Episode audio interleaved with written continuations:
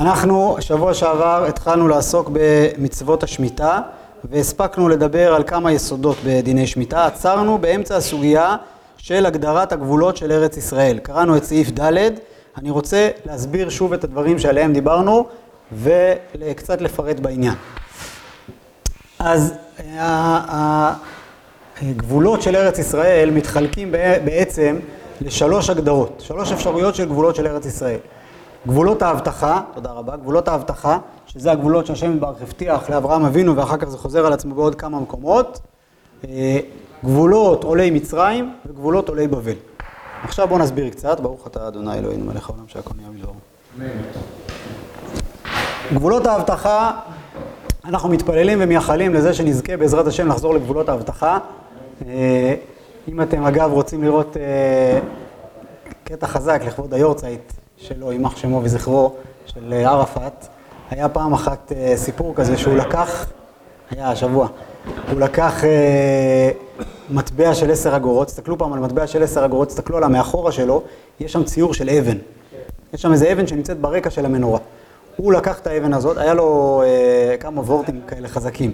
הוורט אחד היה, היה לי, דוד שלי, זיכרונו לברכה, היה, היה לו מפעל תכשיטים בירושלים, והוא עשה פרסומת למפעל, אז הוא עשה תמונה של הר הבית, והוא הלביש עליה בפוטומונטאז' את בית המקדש. זה היה עוד לפני הפוטושופים, לפני העניינים, או לפני שידעו לעשות דברים כאלה. הוא השקיע אצל איזה מישהו מאוד אה, רציני, עשה תמונה כזאת. ההוא, ערפאת הציג את זה במסיבת עיתונאים. זה מה שהיהודים רוצים, לשם הם שואפים. אז דוד שלי אמר, ברוך, ברוך שכיוונתי, כן? לפחות מישהו מודה בזה שזה מה שאנחנו רוצים. ואז הוא אמר, אני חושב שבאותה מסיבת עיתונאים הוא אמר, אני אראה לכם מה הם רוצים באמת, והוא מראה את המטבע של עשר אגורות, והוא מראה את האחורה של המטבע, תסתכלו על זה, תראו שבצד אחד זה נראה כמו הצורה של ארץ ישראל, כלומר החוף, כאילו מראש הנקרה, חיפה עד אה, אשקלון ומטה, והצד שני זה נראה מאוד רחב, ואז הוא מלביש את זה על מפה, והוא מראה שזה בדיוק הגבולות של ההבטחה, עד הפרט והחידקל. כאילו הציור הזה מראה את כל, הוא אומר זה מה שהם רוצים, הם שקלו את זה במטבע של עשר אגורות כי זאת השאיפה שלהם. בעזרת השם יתברך. אז זה, זה גבולות ההבטחה. עכשיו אם שנייה עוזבים את העיראקים בשקט, אה, יש לנו עוד שתי הגדרות של גבולות שהם חשובים גם לדיני תרומות ומעשרות ולדיני שמיטה. וזה גבול עולי מצרים וגבול עולי בבל. גבול עולי מצרים זה הגבול שעם ישראל קבע כשהוא עלה לישראל ממצרים, כמו שאמרנו שבוע שעבר, נכנסו ממצרים, כבשו את הארץ, כל מה שנכבש נכלל בגבול עולי מצרים, זה יוצא עד אה, צור וצידון בצפון, ויוצא עד סימן שאלה איפה בדרום. בסדר? אנחנו לא לגמרי יודעים להגיד בוודאות איפה. לפי חלק מהשיטות זה מגיע עד לאזור עין יהב אה, נחל פארן, קצת מתחת לעין יהב, קצת דרומית לעין יהב, ויש כאלה שיטות שככה טוענות. אה, רגע, רגע, שנייה, חכה, עוד לא, רק התחלנו. זה ההגדרה של עולי מצרים. בגבול עולי מצרים ראינו שיש מחלוקת באחרונים, מה נוהג ומה לא נוהג. איסור ספיחין, שצריך לדבר עליו עוד, שזה גזירה של חז"ל, שבאופן עקרוני אסור לאכול מה שגדל מאליו בשנת השמיטה, וגם מה שנזרע אה, ולא צמח לפני השמיטה, אסור לאכול אותו בשנת השמיטה, זה איסור ספיחין, אני תדבר עליו בהמשך בהרחבה. איסור ספיחין לא נוהג באזור הזה של מה שנקרא קדוש בקדושת עולי מצרים, רק במקום שקדוש בקדושת עולי בבל. לעומת זאת, אה, שאר הדברים, יש מחלוקת, האם נוהג קדושת שביעית או לא נוהג קדושת שביעית. לכל הדעות אסור לעשות שם מלאכות שאסורות מן התורה בשנת שמיטה, שעליהן דיברנו, בכל המקום שנקרא עולי מצרים, שזה הגבולות הרחבים של ארץ ישראל. זה אומר, אה, למשל, לצורך העניין... אה, למה אתה לא מביא מפה? בוא נראה את זה, נו. לא, אז עוד שנייה אני אסביר לך למה לא הבאתי מפה. למה? רגע. גבול עולי בבל זה הגבול שאותו קבעו, נחזור רגע אחורה, כשעם ישראל גר בארץ ישראל אחרי הכניסה ממצרים, בונים את בית ראשון על ידי שלמה המלך, כמו שאמרנו פעם שעברה, בית המקדש נחרב על ידי מה? נבוכדנצר מלך בבל, בית ראשון נחרב על ידי נבוכדנצר מלך בבל, עם ישראל גולה לגלות בבל. נמצא 70 שנה בבבל, אחרי 70 שנה בבבל, הם חוזרים חזרה לארץ ישראל. על ידי, בראשות עזרא הסופר, עזרא ונחמיה, נכון? זה נקרא כיבוש עולי בבל. כשהם חוזרים לארץ הם כובשים מחדש את ארץ ישראל. אגב, צריך להבין שהמציאות הייתה שארץ ישראל הייתה הרוסה, כן? במצב קטסטרופה, כמו כשעם ישראל חוזר מהגלות לפני 80 שנה, ככה עם ישראל הייתה, ככה בארץ ישראל הייתה נראית, הכל מפורק, הכל שבור, הכל גמור. היו צריכים לשקם את הכל מההתחלה. ובין היתר הם כובשים מחדש, הם לא כובשים את כל מה שהיה בגבול עולי מצרים, הם כובשים מצומצם יותר. למשל, חז"ל אומרים בגמרא, במסכת גיטין, שבית שאן לא נכבשה. יש שם ספק איפה זה בדיוק, אבל עקרונית, בית שאן של אז לא הייתה בגבול עולי בבל. באיזה? עולי בבל, העלייה השנייה. רגע, מה קודם למה קודם? מצרים, קודם לבבל, קודם יצאו ממצרים. מצרים? כן, יצאו ממצרים. אוקיי. בבל חוזרים אחרי חורבן בית ראשון, חוזרים אחרי גלות בבל. אוקיי, זה הגבול השני, נכון. וזהו? זהו, יש ההבטחה, שזה עוד לא זכינו. גבולות ההבטחה. הבטחה לא היה אף פעם? לא, לא. בימי שלמה המלך התקרבו קצת, אבל אה, לא, לא הגיעו להבטחה. אה, נו, ובימי שלמה- שלמה המלך הזה היה... לא, לא עד כדי כך. לא. בגבול, בעולי בבל נוהגים כל איסורי השמיטה הידועים. קדושת שביעית, איסור ספיחין, איסור מלאכות בקרקע, גם איסורי דה רבנן, כל זה ברור. כלומר, לצורך העניין, אה, גוש דן לרוב מוחלט של הדעות נכלל בתוך עולי בבל. אה, יש כאלה שרוצים להוציא אותו בכלל מגבול ארץ ישראל, זה בכלל פלישתים פה, אבל בסדר. בעניין הזה אה, נכלל לכל הדעות בגבול לעולי בבל, לכן כל דבר שגדל פה בקרקע, חל, חלים עליו כל דיני שמיטה. עכשיו, איפה עוברים הגבולות בדיוק? זו שאלה מאוד מאוד מורכבת. אני היום, היה לי שיחה, היום הייתה לי שיחה עם הרב אריאל בנושא הזה, אנחנו עכשיו מוציאים איזה חוברת של המועצה הדתית והיינו צריכים, ל... רציתי לצרף שם מפה. הרב אריאל נתן לי סקירה של איזה עשר דקות על כל השיטות האפשריות. היו שם הרבה חידושים במה שהוא אמר, והרבה... והרבה נייס, אה, מפאת כבוד המצלמה, אני לא אספר לכם את הכל, אבל, אה, אבל בין היתר, הסיבה שאי אפשר, וזו הסיבה שאין לי מפה, הוא אמר, פשוט יש כל כך הרבה דעות, וכל הדעות הן בהערכה, כי, כי אין גבול ברור, דוגמה. איפה מסתיים הגבול של עולי בבל בדרום? עולי בבל, שוב, זה הגדרה של הדרגת החומרה הגבוהה יותר.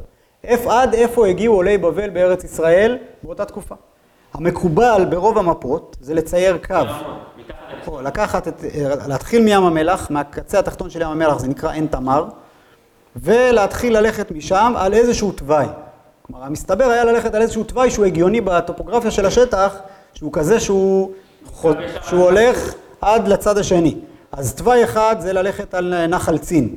נחל צין זה גם נחל שיוצא שם מעין תמר, הוא כאילו חותך ממזרח למערב, לא לגמרי עד הסוף, מתחבר למה שנקרא נחל מצרים, שזו שאלה איך מגדירים את נחל מצרים, ומגיע עד לחוף, לחוף הים, באזור של ניצנה, שזה ודאי לכל הדעות, האזור של הקו מאשקלון אה, דרומה, בקו ישר, הוא ודאי גבול עולי מצרים, ולא גבול עולי בבל. אה, זה אפשרות אחת. אפשרות שנייה, היותר מחמירים, יורדים למטה, שוב יוצאים מעין תמר, אבל יורדים עוד יותר למטה לכיוון עין יהב וכולי, וחותכים על נחל שנקרא נחל פארן. זה יורד יותר למטה, ומתחברים עד למקום שנקרא אל-עריש. זה כבר בסיני, כן? זה כבר לחתוך... אה. זאת אומרת, זה איזושהי טופוגרפיה שצריך להראות בה איזשהו קו הגיוני. אומר הרב אריאל, אומר הרב אריאל, מה פתאום? מאיפה הגעתם לשם? איך הגעתם? הוא אומר, העיר היחידה שמוזכרת בספר נחמיה דרומית, זה באר שבע.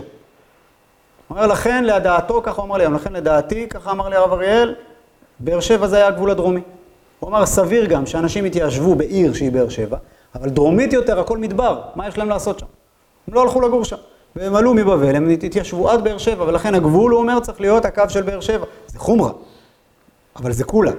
כן, זה, יש לזה צד לחומרה ויש לזה צד לכולה. השאלה איך אתה מתייחס לשאר השטחים. זה אומר אבל שכל מה שדרומית לבאר שבע נחשב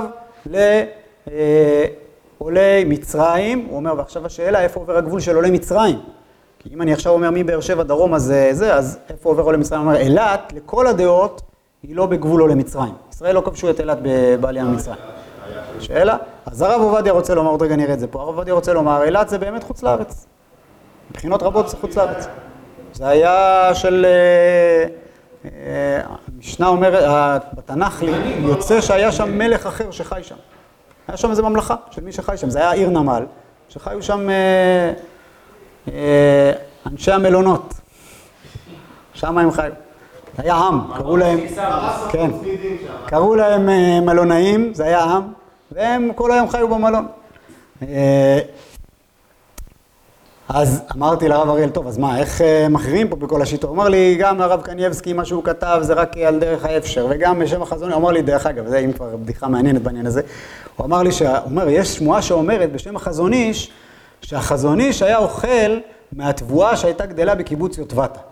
כי יוטבתה לכל הדעות, זה כבר מחוץ לגבול עולי מצרים. אומר הרב אריאל, אממה, שיוטבתה בזמן שהחזון איש נפטר, עוד הייתה היאחזות נחל, עוד לא היה שם גידולים חקלאיים.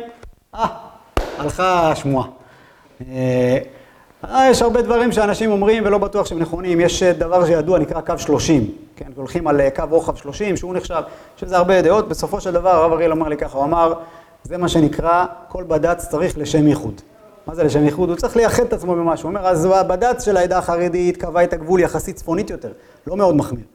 בא בד"ץ אחריו, החזון אישניקים, אמרו, וואו, כזה, זה, צריך לעשות משהו יותר מחמיר. הורידו, חתכו עוד חתיכה, כדי שזה יהיה יותר. שורה תחתונה, זה ספק. ספק גדול איפה עובר הגבול. יש לזה הרבה נפקא מינה, כי אם עכשיו אנחנו מגדירים איפה מסתיים גבול עולי מצרים, אז כל מה שדרומית לגבול עולי מצרים אין בו קדושה בכלל, ואתה יכול לגדל שם פלפלים, יש הרבה פלפלים בערבה ומלונים ואבטיחים וכל מיני כאלה, ולגדל חופשי ולאכול חופשי. בלי שום בעיה של אה, קדושת שביעית, בלי שום בעיה של ספיחין, בלי שום בעיה של מלאכות בקרקע. הדאורייתא זה בין הבבל למצרים בעצם, נכון? גם לא דאורייתא, כי היום שביעית זה דרבנן, אבל עקרונית, כן. אבל זה ה- האיסור במלאכות דאורייתא בין בבל ל... בבבל, בעיקר בבבל, במצרים, סימן שאלה, כן. אבל זה שהגבולות משתנים, זה לא משנה את. זה כאילו, בסדר, הגבולות משתנים. מה? לא, השאלה היא איפה חלה קדושת ארץ ישראל. קדושת ארץ ישראל נקבעה לא... קדושת ארץ ישראל לא משתנה. קדושת ארץ ישראל היא לא, לא, היא לא לפי איפה שעם ישראל נמצא, כי גם במונסי יש אה, יהודים. אלא היא תלויה. היא תלויה בארץ ישראל, וההגדרה היא כיבוש עולי בבל. זה ההגדרה. כיבוש עולי בבל לכל הדעות זה המקום שבו חלה קדושת שביעית. שבעזרת השם. בעזרת השם שיהיה, אז אנחנו נתייחס. אגב, באילת, באמת באילת, יש לנו דין מיוחד. תראו רגע בדף שלפניכם בסעיף ה', אילת נחשבת לחוץ לארץ לגבי חיוב תרומות ומעשרות, יש פה עוד דפים, לגבי חיוב תרומות ומעשרות ולגבי שביעית. וכל הגידולים הגדלים שם בקרקע של ישראל, אין בהם קדושת שביעית ואין בהם איסור ספיחין. מצד אחד היא נחשבת, אה, זה, זה, אין שם קדושת שביעית. מה, חו"ל שם... לגמרי, גם גם אם אנחנו יהודי, אני כאילו אוכל מזה נורמלי. משפט הבא, אך אין צריך לעשות שם שני ימים טובים של גלויות. ואין להחמיר בזה שלא להניח תפילין באיסור חג וכולי, ולגבי טיול לאילת, דינו כטיול לחוץ לארץ, ובכל אופן שמתירים לצאת לחו"ל, יש להתיר גם לאילת.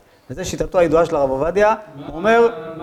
אילת זה חוץ לארץ לחלוטין, מצד שני אין שם יום- שני ימים טובים של גלויות. הסיבה שאין שם שני ימים טובים של גלויות, כי הוא אומר, יש לו כלל, שאומר שיום טוב של גלויות, יום טוב שני הוא רק ממקום שהמרחק בינו לבין ארץ ישראל הוא כזה שאתה צריך, צריך לעבור יום עד שתגיע.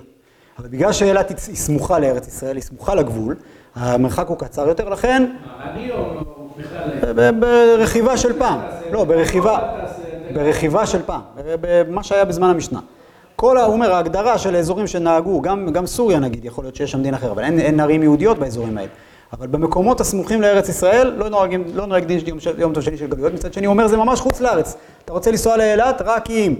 הרב עובדיה היה אומר, יש, הרב יצחק יוסף תמיד מספר את זה, הוא אומר, כשהייתי נוסע, הייתי צריך לנסוע לאילת, לאיזה כנס רבנים. הוא, היה, הוא התלווה לאבא שלו, אבא שלו נסע לאיזה כנס רבנים והוא התלווה. אבא שלו אמר לו, אתה חייב ללמד. אתה חייב ללמד, שיהיה לך היתר לצאת לפה. שיהיה, הלכת ללמד תורה פה במקום הזה. אה? גם רבנים צריכים להתאוורר קצת. כי, הגבול הזה עוד לא התקדש. הגבול שהתקדש כשנכנסו מיציאת מצרים זה הגבול שנשאר רק לתקופה של בית ראשון. אחרי בית ראשון התבטל, התבטלה הקדושה, כיבוש מחדש בימי בבל, הוא הגדיר את הגבול החדש. בעזרת השם, שיבנה בית שלישי והגבולות יתרחבו ונגיע אה, לנגב חומוס בבגדד, אז שם, אז כבר ייקבע הגבול אה, עד לשם. לא, כי אין להם אה, תכולה הלכתית.